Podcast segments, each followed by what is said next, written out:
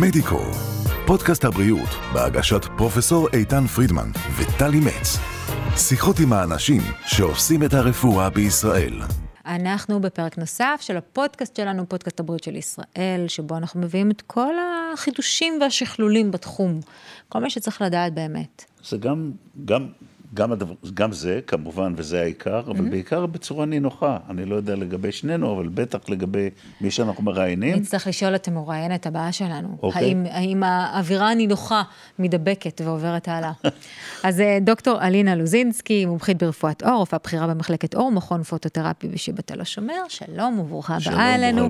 האם את מרגישה נינוחה בחברתנו? משתדלת. יופי. נורא כיף איתכם. וואי. מה אתה עושה? לא, אתה מרעיד את האולפן, לא, את אמות הסיפים. שם זה כמו המטופלים על החוצה. כן, נכון? הנה, זה כן, המחזה, מה שנקרא. כן. אז אנחנו כאן כדי לדבר בין היתר על הפרחת מיתוסים בנוגע למחלת הפסוריאזיס. אז אולי בראש ובראשונה נבין מהי מחלת הפסוריאזיס. הפסוריאזיס היא מחלת עור דלקתית, לא זיהומית, לא מדבקת. וחשוב להבין שמעבר להיותה מחלת עור, זאת גם מחלה סיסטמית פנימית עם השלכות על איברים פנימיים של הגוף. אוקיי. Okay. אוקיי. Okay. אני משוכנע שאת מודעת ביום-יום, כאן ועכשיו, ובטח בעבר, לכל מיני סטיגמות ולכל מיני אמונות טפלות שנקשרו לפסוריאזיס, ואני שמעתי לא פעם, כן, אבל זה מחלת עור, היא בטוח מדבקת.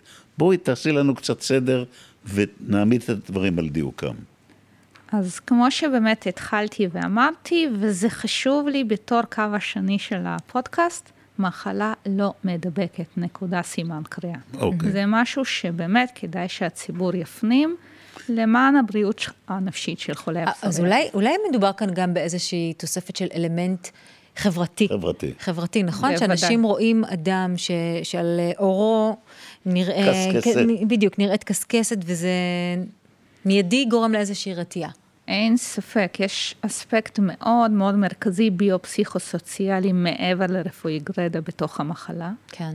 וככה בשביל להבין את כל האמונות התפלות, הייתי הולכת אחורה היסטורית. כשמסתכלים על השם, המקור השם של פסוריאזיס, פסורה זה מגרד. מגרד, עכשיו, האם אוקיי. הפסוריאזיס מגרדת? לא. ברוב המקרים אה. הפסוריאזיס לא מגרדת. ולמה בכל זאת קוראים לה מחלה פסוריאזיס? כי בראייה ההיסטורית, המקראית, העתיקה, של המחלה, בעצם עד למאה ה-19, אף אחד לא הגדיר את המחלה בהגדרתה המודרנית. פסוריאזיס נתפסה כחלק מסל מאוד מאוד גדול של מחלות שכללו גם אטופיק דרמטיטיס mm. וויטיליגו, ומה שבאמת חשוב, צרעת. עכשיו, אם נסתכל על הצרעת, צרעת זה מפחיד, זה מדבק, ספר ויקרא, הוצאה של אנשים מחוץ לעיר, כן. בהחלט אנשים שאף אחד לא רוצה להתקרב אליהם.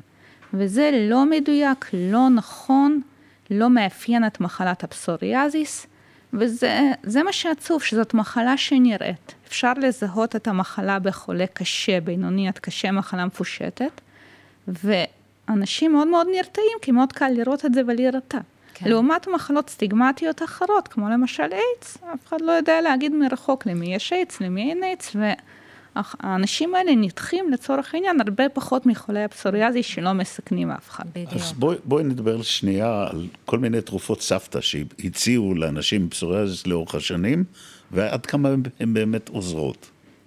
אז אני כרופאה לא מאוד בעד תרופות סבתא, אבל אני רוצה להתחיל ממשהו חיובי. אוקיי? יאללה. יש תרופת סבתא אחת שנתפסת כתרופת סבתא, אבל היא חשובה. היא חלק נדבך, חש... נדבך חשוב בטיפול, וזה קרמי הלחות. אה. וזה טיפול תחזוקתי מאוד מאוד מאוד חשוב, שאף טיפול מודרני לא החליף אותו. זה טיפול האור. סבתא לחוט כן. האור, צריך להקפיד על זה. Mm-hmm. זה טיפול סבתא מומלץ חשוב. כל היתר יש לי הסתייגויות. אוקיי. מספיק טוב. כש, כשאת מדברת, אמרת שזו מערכה רב-מערכתית שיכולה להשפיע לא רק על האור, אלא על מקומות אחרים. האם הטיפול באותה תרופת סבתא, בקרם לחות של האור, מטפל גם בתוצאות של, של הרב-מערכתיות, או רק באספקט הדרמטולוגי. לא, קרם הלחות מטפל באספקט הדרמטולוגי, אבל בכל זאת, האספקט של האור הוא חשוב. הוא סופר חשוב, בוודאי. אוקיי, לא, רק זה... רציתי לשים את זה בפרספקטיבה. מה שמעניין זה שיש אה, מיתוסים או סטיגמות, לא רק על המחלה, עצמה, או על הנראות של המחלה, אלא גם על התרופות שמקבלים אלו שחולים בפסוריאזיס. שזה פוגע בכבד, שזה גורם לנזקים בלתי הפיכים. יש ממש נכון. מסדר שלם. נכון. זה מאוד מאוד נכון, וזה מאוד מאוד מאוד לא מדויק. Mm. ואכן אנשים נרתעים. זה נכון שזה סטיגמה וזה נכון שזה לא מדויק. בדיוק. Okay. אוקיי. נכון, אנשים ממש נרתעים לקבל טיפול בגלל הדברים האלה שהם שומעים מהרבה גורמים רפואיים ופארה-רפואיים. ואנשים בגלל זה מסתובבים לא מטופלים. אפשר לחלק ככה את הטיפולים לפסוריאזיס למקומיים, סיסטמיים מסורתיים. וביולוגיים, כשכמובן יש את הטיפולי אור ים המלח. Mm. אז התחלנו לדבר על הטיפולים הסיסטמיים, יש המון סטיגמות סביבם של פגיעה בכבד, פגיעה בכליות, זה שהתרופות מסרטנות, משמשות ככימותרפיה, וכל הדברים האלה הם לא נכונים, לא מדויקים, לא מתייחסים למינונים ולאופן מתן תקין של התרופות. וחבל שאנשים לא מטפלים בגלל העניין הזה. גם זה, וגם חבל שבכלל יש מי שמפיץ את השמועות האלה, ו- ו- וזה עולה במחיר של אנשים שמסתובבים, מחלה לא מטופלת, קש... בזמן שאפשר להקל עליה. קשה מאוד לדעת מאיפה זה מתחיל, אבל זה מתחיל מבן אדם אחד, או צוות מצומצם של אנשים כן. שמפיצים, וקל מאוד, למשל, היה מיתוס שהיה מאוד חזק בשנות ה-70, שפסוריאזיס היא מחלה פסיכוסומטית, ואם אתה מטפל בנפש, המחלה אה. נמנעת. זה גם כן היה איזשהו מיתוס נוראי. אז זה מיתוס שיש בו מעט אמת והרבה מעט, מניפולציה. מעט, בדיוק. הלחץ הנפשי הוא טריגר להתפרצות הפסוריאזיס. אבל, זה לא, אבל זה לא הסיבה. אבל נכון. זה לא הסיבה, וצריך לטפל בפסוריאזיס ולא רק להמליץ למטופלים על טיפול נפשי.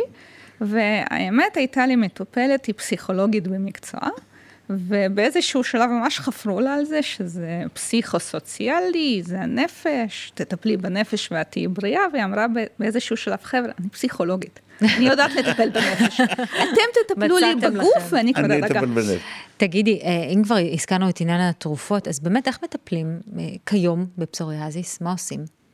Uh, כשאנחנו מסתכלים כיום על הטיפול, אז בניגוד לעבר, כשדיברנו ככה על שלבי טיפול, נכשלים בשלב אחד, עולים לשלב שני. ובאמת המדרג היה תכשירים מקומיים, mm-hmm. טיפול בטיפולי עור, טיפולים סיסטמיים, מסורתיים ורכז טיפולים ביולוגיים. וכיום הגישה הזאת היא לגמרי לגמרי לא מקובלת, כי אנחנו מטפלים לפי עוצמת המחלה. אם המחלה היא קשה, משמעותית, מעורבות סיסטמית, אנחנו נקפוץ ישר לטיפולים יותר חדשניים, אגרסיביים, שייתנו לנו מענה ויטפלו במטופל. כי לדחות את הטיפול פוגע בתוצאות של הטיפול mm. ובבריאות המטופל במיידי ולאורך זמן.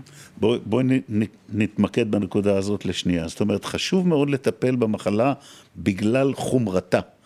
ובהתאם לחומרתה, ולא לפי איזה קו טיפול קיבלת קודם, איזה קו טיפול קיבלת אחר כך, אלא לא, המדרג איננו חשוב, אלא חומרת המחלה היא שקובעת את סוג הטיפול.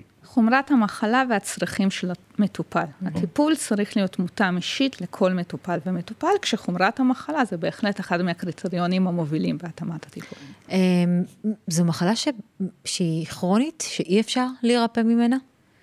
זאת שאלה נורא נורא נורא טריקית, והתשובה היא שאת צודקת. מחלה כרונית, כמו רוב המחלות שאנחנו כיום מטפלים בהן במאה ה-21. לחץ דם, יתר לחץ דם הוא מחלה כרונית, כולסטרול גבוה, דיסליפידמיה הוא מחלה כרונית, סכרת הוא מחלה כרונית, וכהנה וכהנה.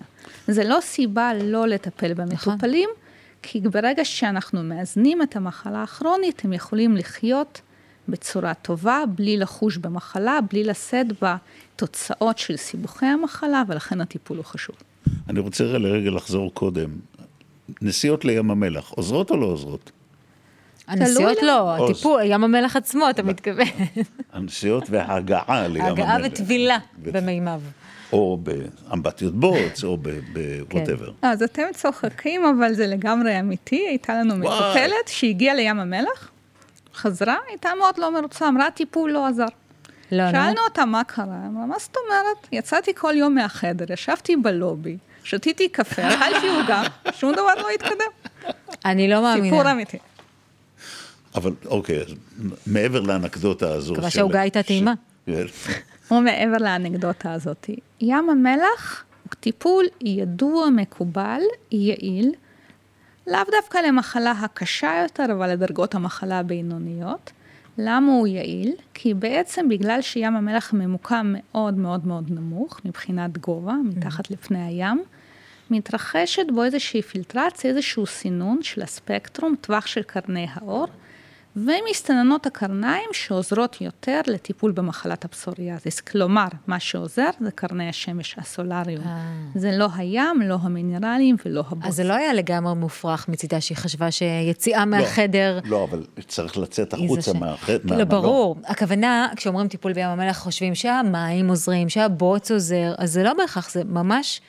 תנאי האקלים. זה ממש השמש, יש כן. סולריומים שלמים טיפוליים במלונות ים המלח למטופלים. זה קטע. והטיפול הוא לשבת כמה שעות טובות כל יום בסולריום, ואגב, זה לא סוף שבוע, זה לא יומיים שלושה. טיפול יעיל מוגדר כחודש של טיפול, ארבעה שבועות. ישראל, כמו ישראל, מחלקים את זה לשני סטים של שבועיים בשנה. שזה פחות יעיל. שזה פחות יעיל, אבל מתחת לזה זה כבר בכלל, בכלל, בכלל לא יעיל. מצד שני, אנשים צריכים אה, לעבוד. להמשיך בשגרת חייהם איכשהו, ולא, צריך לממן את החודש הזה. בדיוק. אם אני לא טועה, ותקני אותי אם אני טועה, ממשלת גרמניה הייתה מממנת טיסות לישראל וים המלח כחלק ממערך הטיפול הממומן על ידי הממשלה לחולי פסוריאס גרמנים. זה נכון, אבל גרמניה בכלל נורא נדיבה גם כיום נכון. בטיפולים הביולוגיים, הטיפולים שחולים גרמנים מקבלים, מבחינת הזמינות של קווים מתקדמים, זה מעבר למה שיש בישראל לצערי.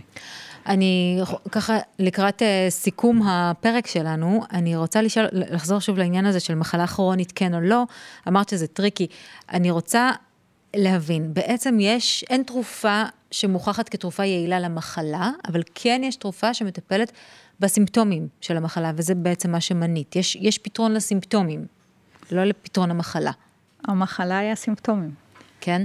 כשאני מסתכלת על מחלת הפסוריאזיס, אז מעבר לנראות העורית, הסיבוכים המשמעותיים זה מעורבות פרקים והרס של המפרקים. Mm. מעורבות של מה שנקרא המערכת הקרדיו-וסקולרית, מחלת לב כלילית. כן. השמנת יתר, כל הספקטרום הדלקתי שפסוריאזיס מאוד קשורה אליו, וטיפול בפסוריאזיס מונה את כל אלה. Mm. זאת אומרת, אי אפשר להיפטר מהמחלה, כן. אבל אפשר למנוע את הסיבוכים שהיא קשורה אליהם. בדיוק. את הסיבוכים ואת הפגיעה באורח חיים, כי כפי שהתחלנו, כל אחד יודע לזהות פסוריאזיס ברחוב ולהתרחק מהמטופלים. וחבל. אז לא, בפעם הבאה שאני אראה חולה פסוריאזיס, אני אבוא ואחבק. לא מומלץ כל כך. למה? זה לא מדבר. לא, זה עניין של הטרדות מיניות, זה כבר סיפור אחר. לפחות ללחוץ את היד. אני לחצתי, את צודק. דוקטור אלינה לוזינסקי, תודה רבה שבאת אלינו, זה היה מאוד מאוד מעניין. קצת עשה לי חשק לנסוע לחופשה בים המלח, אבל סתם בשביל חופשה, לא בשביל משהו. תודה לכם. תודה רבה, ואנחנו כמובן אה, ניפגש כאן שוב בפודקאסט הבא שלנו, בפרק הבא, בשידור הבא, עם אה, עוד חידושים שנביא בתחום. לא אנחנו, אנחנו רק נהיה הגורם המתווך. אנחנו המתווכים. מספיק טוב. מדיקו, פודקאסט הבריאות של ישראל, בהגשת פרופסור איתן פרידמן וטלי מצ. עקבו אחרינו בספוטיפיי, אפל פודקאסט, גוגל ויוטיוב.